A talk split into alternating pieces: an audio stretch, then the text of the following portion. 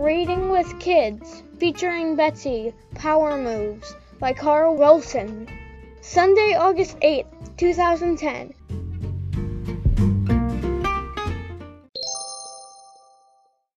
Dave just ate a whole Little Caesars, five hot and ready, right in front of me and didn't offer me one slice.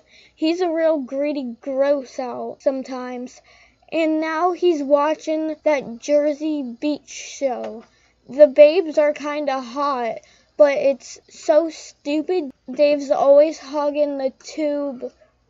I pay for the cable.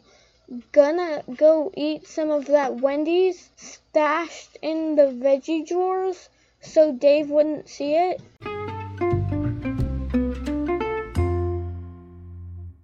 Gross out.